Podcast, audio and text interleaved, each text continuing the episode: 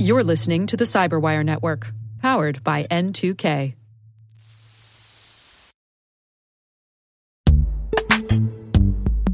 And now a word from our sponsor, Netskope. Netskope is a worldwide leader in SASE and Zero Trust. Its unified platform, Netskope One, provides optimized access and zero trust security for people, devices, and data anywhere they go, helping customers reduce risk, accelerate performance, and get unrivaled visibility into any cloud, web, and private application activity. To learn more about how Netskope helps customers be ready for anything on their SASE journey, visit netskope.com.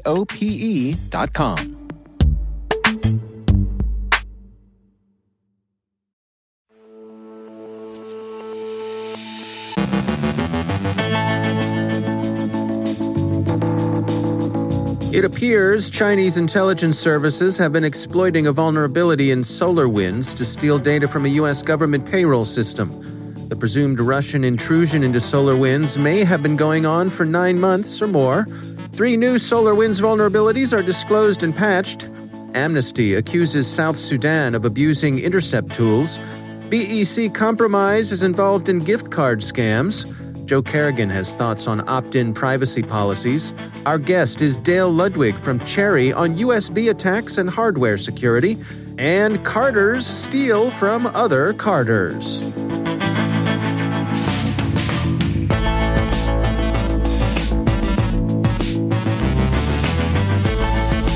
From the CyberWire studios at Datatribe, I'm Dave Bittner with your CyberWire summary for Wednesday, February 3rd, 2021.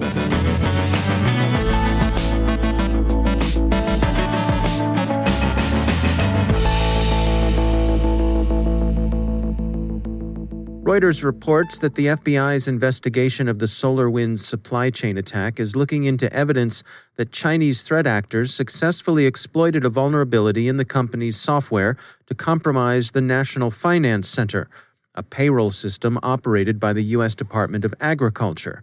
The Department of Agriculture's reaction to the story is ambiguous. The Agriculture Department emailed Reuters to say that USDA has notified all customers, including individuals and organizations, whose data has been affected by the SolarWinds Orion code compromise. But a second departmental spokesman said after the story broke that there was no data breach related to SolarWinds at USDA, but offered no further clarification. The vulnerability the Chinese threat actors are believed to have exploited is said to be different from the one used by UNC2452, the threat actor widely believed to be a Russian intelligence service. Reuters' anonymous sources told them that the campaign used tools and infrastructure that had been previously deployed by state-backed Chinese cyber spies. As the Washington Post observes, many had suspected that another group was also actively exploiting SolarWinds, but Reuters' report is the first to suggest that this second threat actor was connected to the Chinese government. The Chinese Foreign Ministry denied any involvement, observing first, and in fairness correctly, that attribution is a complex technical issue. The ministry then moved on to unlikely insistence on the usual pieties. China resolutely opposes and combats any form of cyber attacks and cyber theft. It's doubtful that any government on the planet, even, say, the Holy See or San Marino, resolutely opposes any form of cyber attack unless cyber attack is construed so narrowly as to rule out any form of interception, surveillance, or retaliation.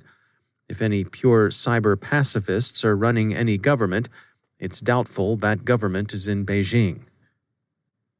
Some have said that major cyber attacks are often more like riots than bank jobs, with multiple actors going after the same targets for their own reasons.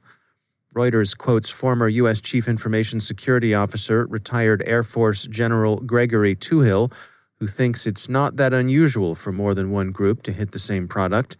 He prefers the racing metaphor to the criminal one. Quote, "It wouldn't be the first time we've seen a nation-state actor surfing in behind someone else. It's like drafting in NASCAR," Toohill said. It's worth noting that while the National Finance Center is housed in the Department of Agriculture, its responsibilities aren't confined there. The NFC also handles payroll for other government agencies. Some of the more interesting ones from the point of view of national security are the FBI, the State Department, the Department of Homeland Security, and the Treasury Department. The NFC claims on its website to payroll more than 600,000 employees. It also provides customizable and flexible financial management services and integrated shared service solutions. The data held by the NFC would include social security numbers, phone numbers, personal email addresses, and banking information, and also associations between individual employees and their agencies.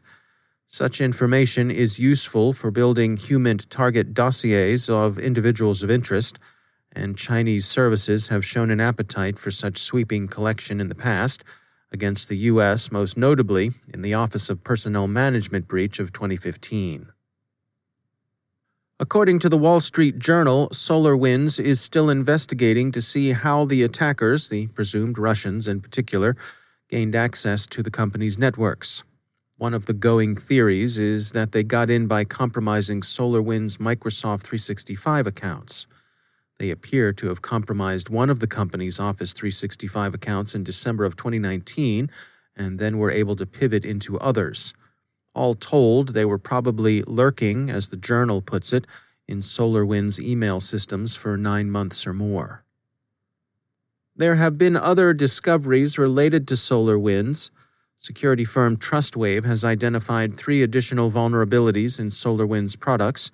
The researchers say the vulnerabilities are severe and should be addressed as soon as possible, but that they've seen no evidence of exploitation in the wild.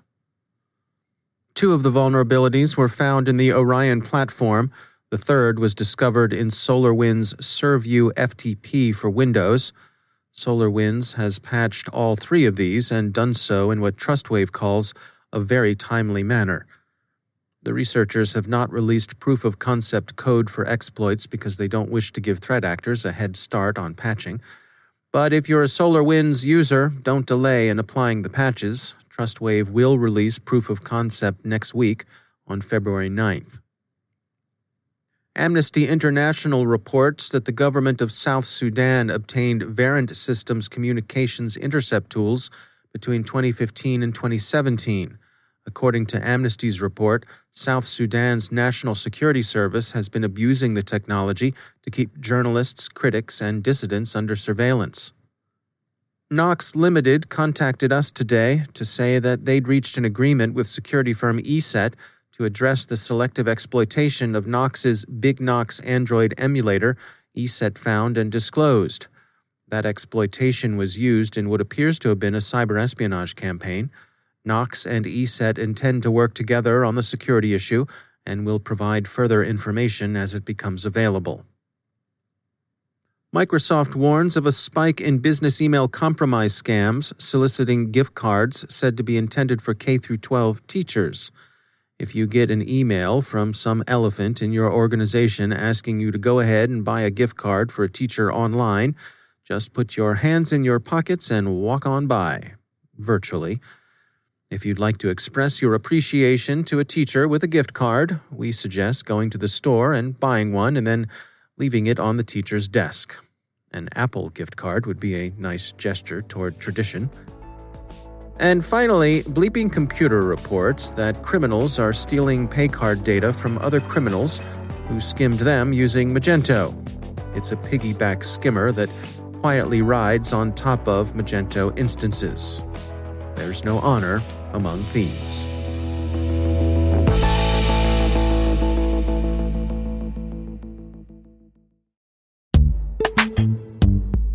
Every day, your IAM tech debt grows. Your multi-generational services struggle to work together. Building an identity fabric can fix this. It makes all your identity tooling stronger and allows you to connect any app to any service you want to use, with zero coding, zero maintenance, and zero app downtime. Strata's identity orchestration platform separates the identity logic from your applications, so you can optimize existing IAM tools and manage them in a single control plane. Now, every vendor, standard, and architecture work together. In short, building your identity fabric means you can secure your non-standard apps, Keep your complex access policies, retire outdated IDPs, and modernize in record time. So build your fabric with Strata Identity and get rid of tech debt for good. Visit strata.io/cyberwire, share your identity priorities, and receive a pair of AirPods Pro. Offer valid for organizations over 5,000 employees. Connect today at strata.io/cyberwire.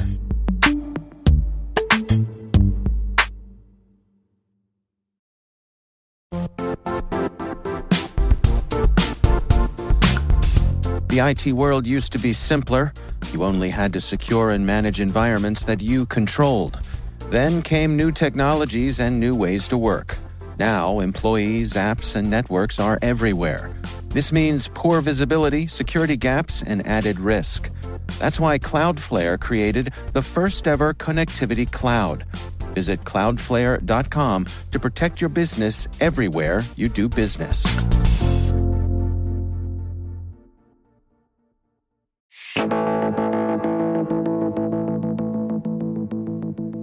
Most of the discussion around cybersecurity these days is focused around software and services, which makes sense. But what about the actual physical devices we use every day to interact with our computers? And in particular, what about devices that find themselves in challenging environments, industrial or medical?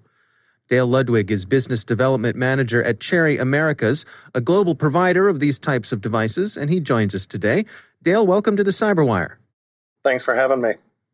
So let's start off with just some descriptive stuff here. I mean, when we're talking about the security issues of these devices that we use every day, these input devices, which is right in the center of your wheelhouse, what are some of the things that you all are concerned with on a daily basis? Yeah, so some of the markets that we serve include the government, enterprise, healthcare, retail, even schools, and now home office. And obviously, with COVID, we're seeing a massive change to a digital transformation of these markets from the shift to work or remote school atmosphere that we're now in. So unfortunately, this transformation opens up new avenues for cyber threats and expands the attack surface. So when it comes to something, like a keyboard, which I think is something most of us interact with every day, but probably don't put a whole lot of thought into the security aspects of it, what's the spectrum of things that are available to help secure that keyboard-computer interface? Yeah, so one of the worst things that persists in this environment is access to the USB port on your computer. And, with roughly 3 billion USB devices shipped every year, and really the beauty and efficiency of the USB device is that you can connect anything to it and you expect it to function. But unfortunately, there's a cost to that. That ability to connect any device, but USB gives some vulnerabilities because of that. It's an ability to verify the devices are what they claim to be. So you have the possibility for USB devices to change their type or introduce additional sub-devices while being plugged in, and they can create software attacks through malware, which then you've got keyloggers such as a rubber ducky or a bad USB, these types of devices which reprogram your USB device and really cause it to act as a human interface device or a keyboard. And so our device goes after that channel and really shuts that access point down. Now, what about devices that find themselves in more challenging environments than, say, your typical office environment or your home office? Things that are in industrial situations, things that are in medical situations. These are devices that you all provide as well. Are there specific security issues when it comes to putting devices like that in those environments? Yeah, absolutely. And both of the features on this keyboard address those. And with HIPAA requirements and in medical manufacturing facilities, there are issues about who do you want to operate a piece of machinery?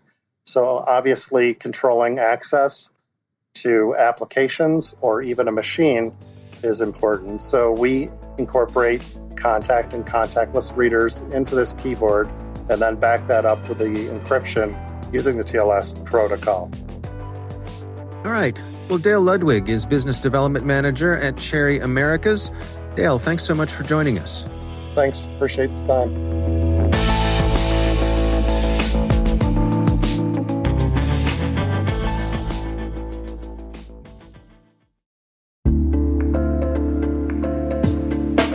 Are lengthy security reviews pulling attention away from your security program? With the largest network of trust centers, Vanta can help you streamline security reviews to win customer trust, save time, and close deals fast. Proactively demonstrate security by showcasing key resources like your SOC 2 or ISO 27001 and provide real-time evidence for passing controls.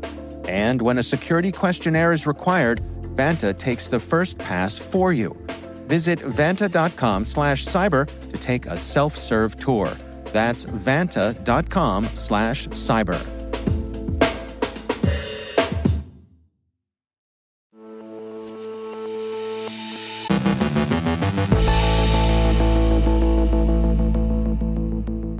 And joining me once again is Joe Carrigan. He's from the Johns Hopkins University Information Security Institute and also my co-host over on the Hacking Humans podcast. Hello, Joe. Hi, Dave.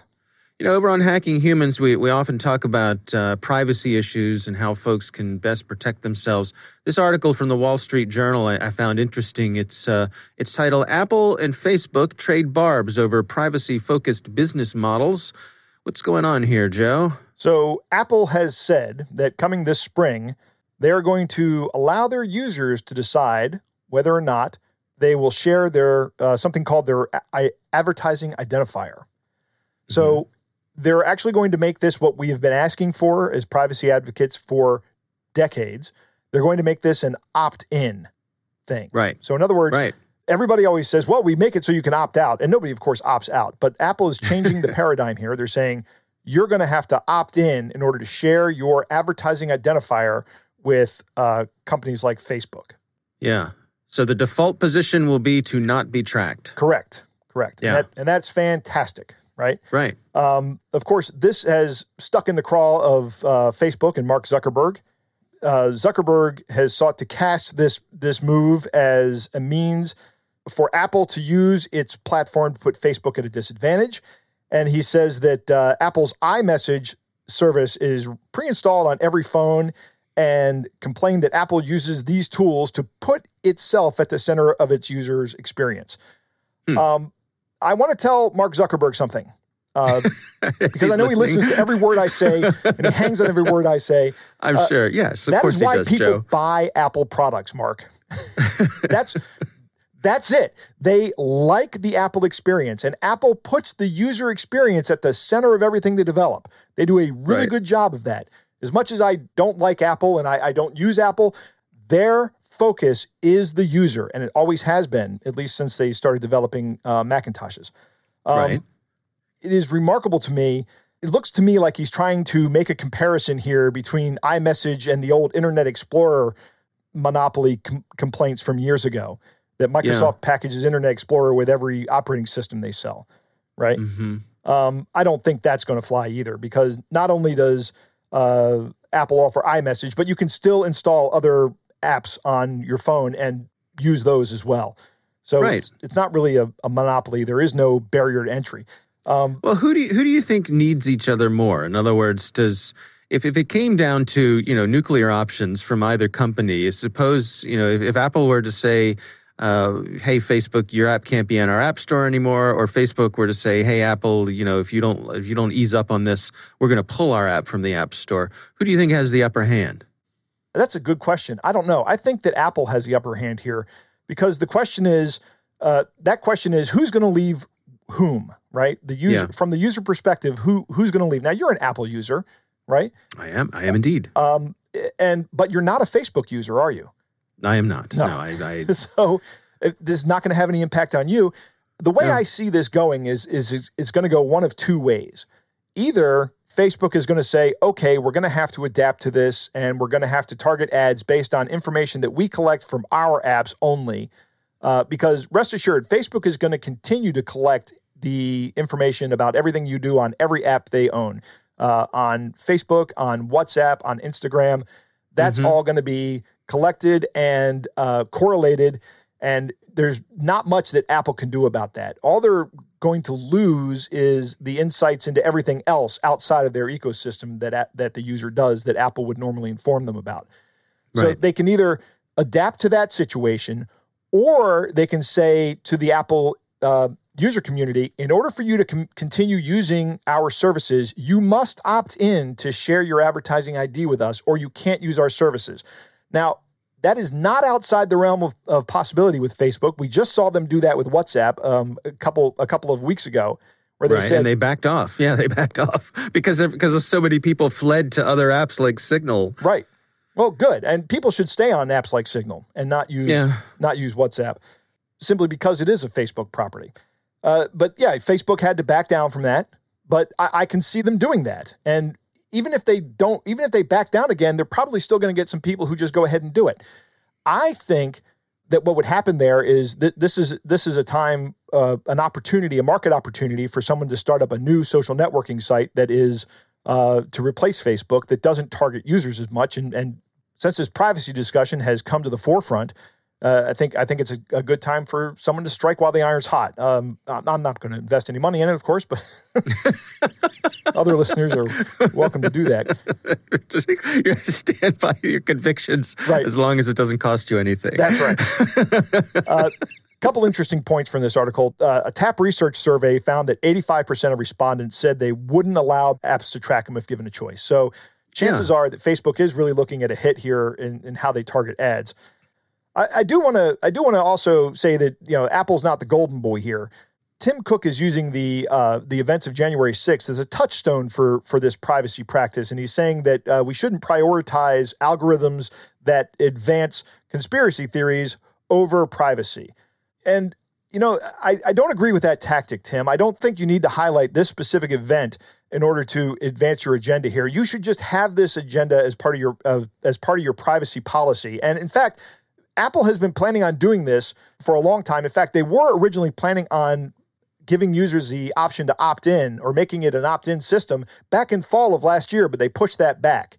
Right. So this is not something that is a result of the events of January 6th. It's been in the works for a while. I don't think that you need to use that. I think that's a little bit of demagoguing on the part of Tim Cook. So yeah, I say take what he says as the reasoning with a grain of salt, but I think there are plenty of perfectly good and legitimate reasons to do this just because.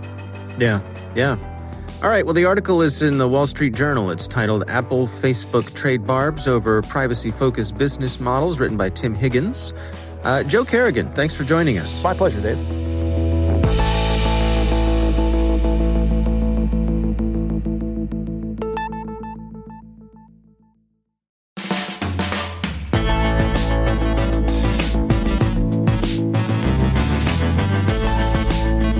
And that's the CyberWire. For links to all of today's stories, check out our daily briefing at thecyberwire.com.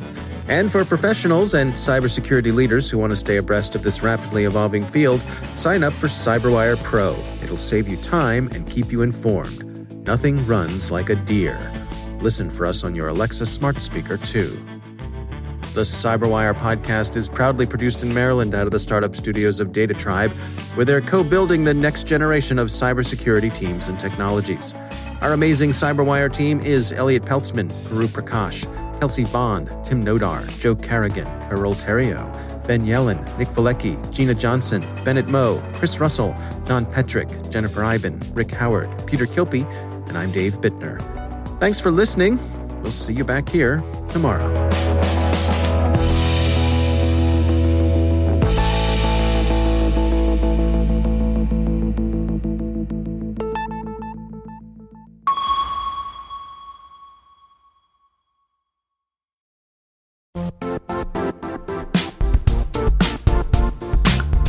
And now, a word from our sponsor, Zscaler, the leader in cloud security. cyber attackers are using AI in creative ways to compromise users and breach organizations. In a security landscape where you must fight AI with AI, the best AI protection comes from having the best data.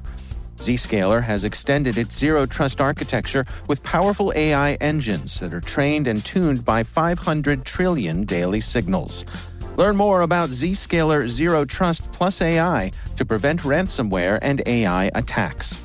Experience your world secured. Visit zscaler.com/zerotrustai.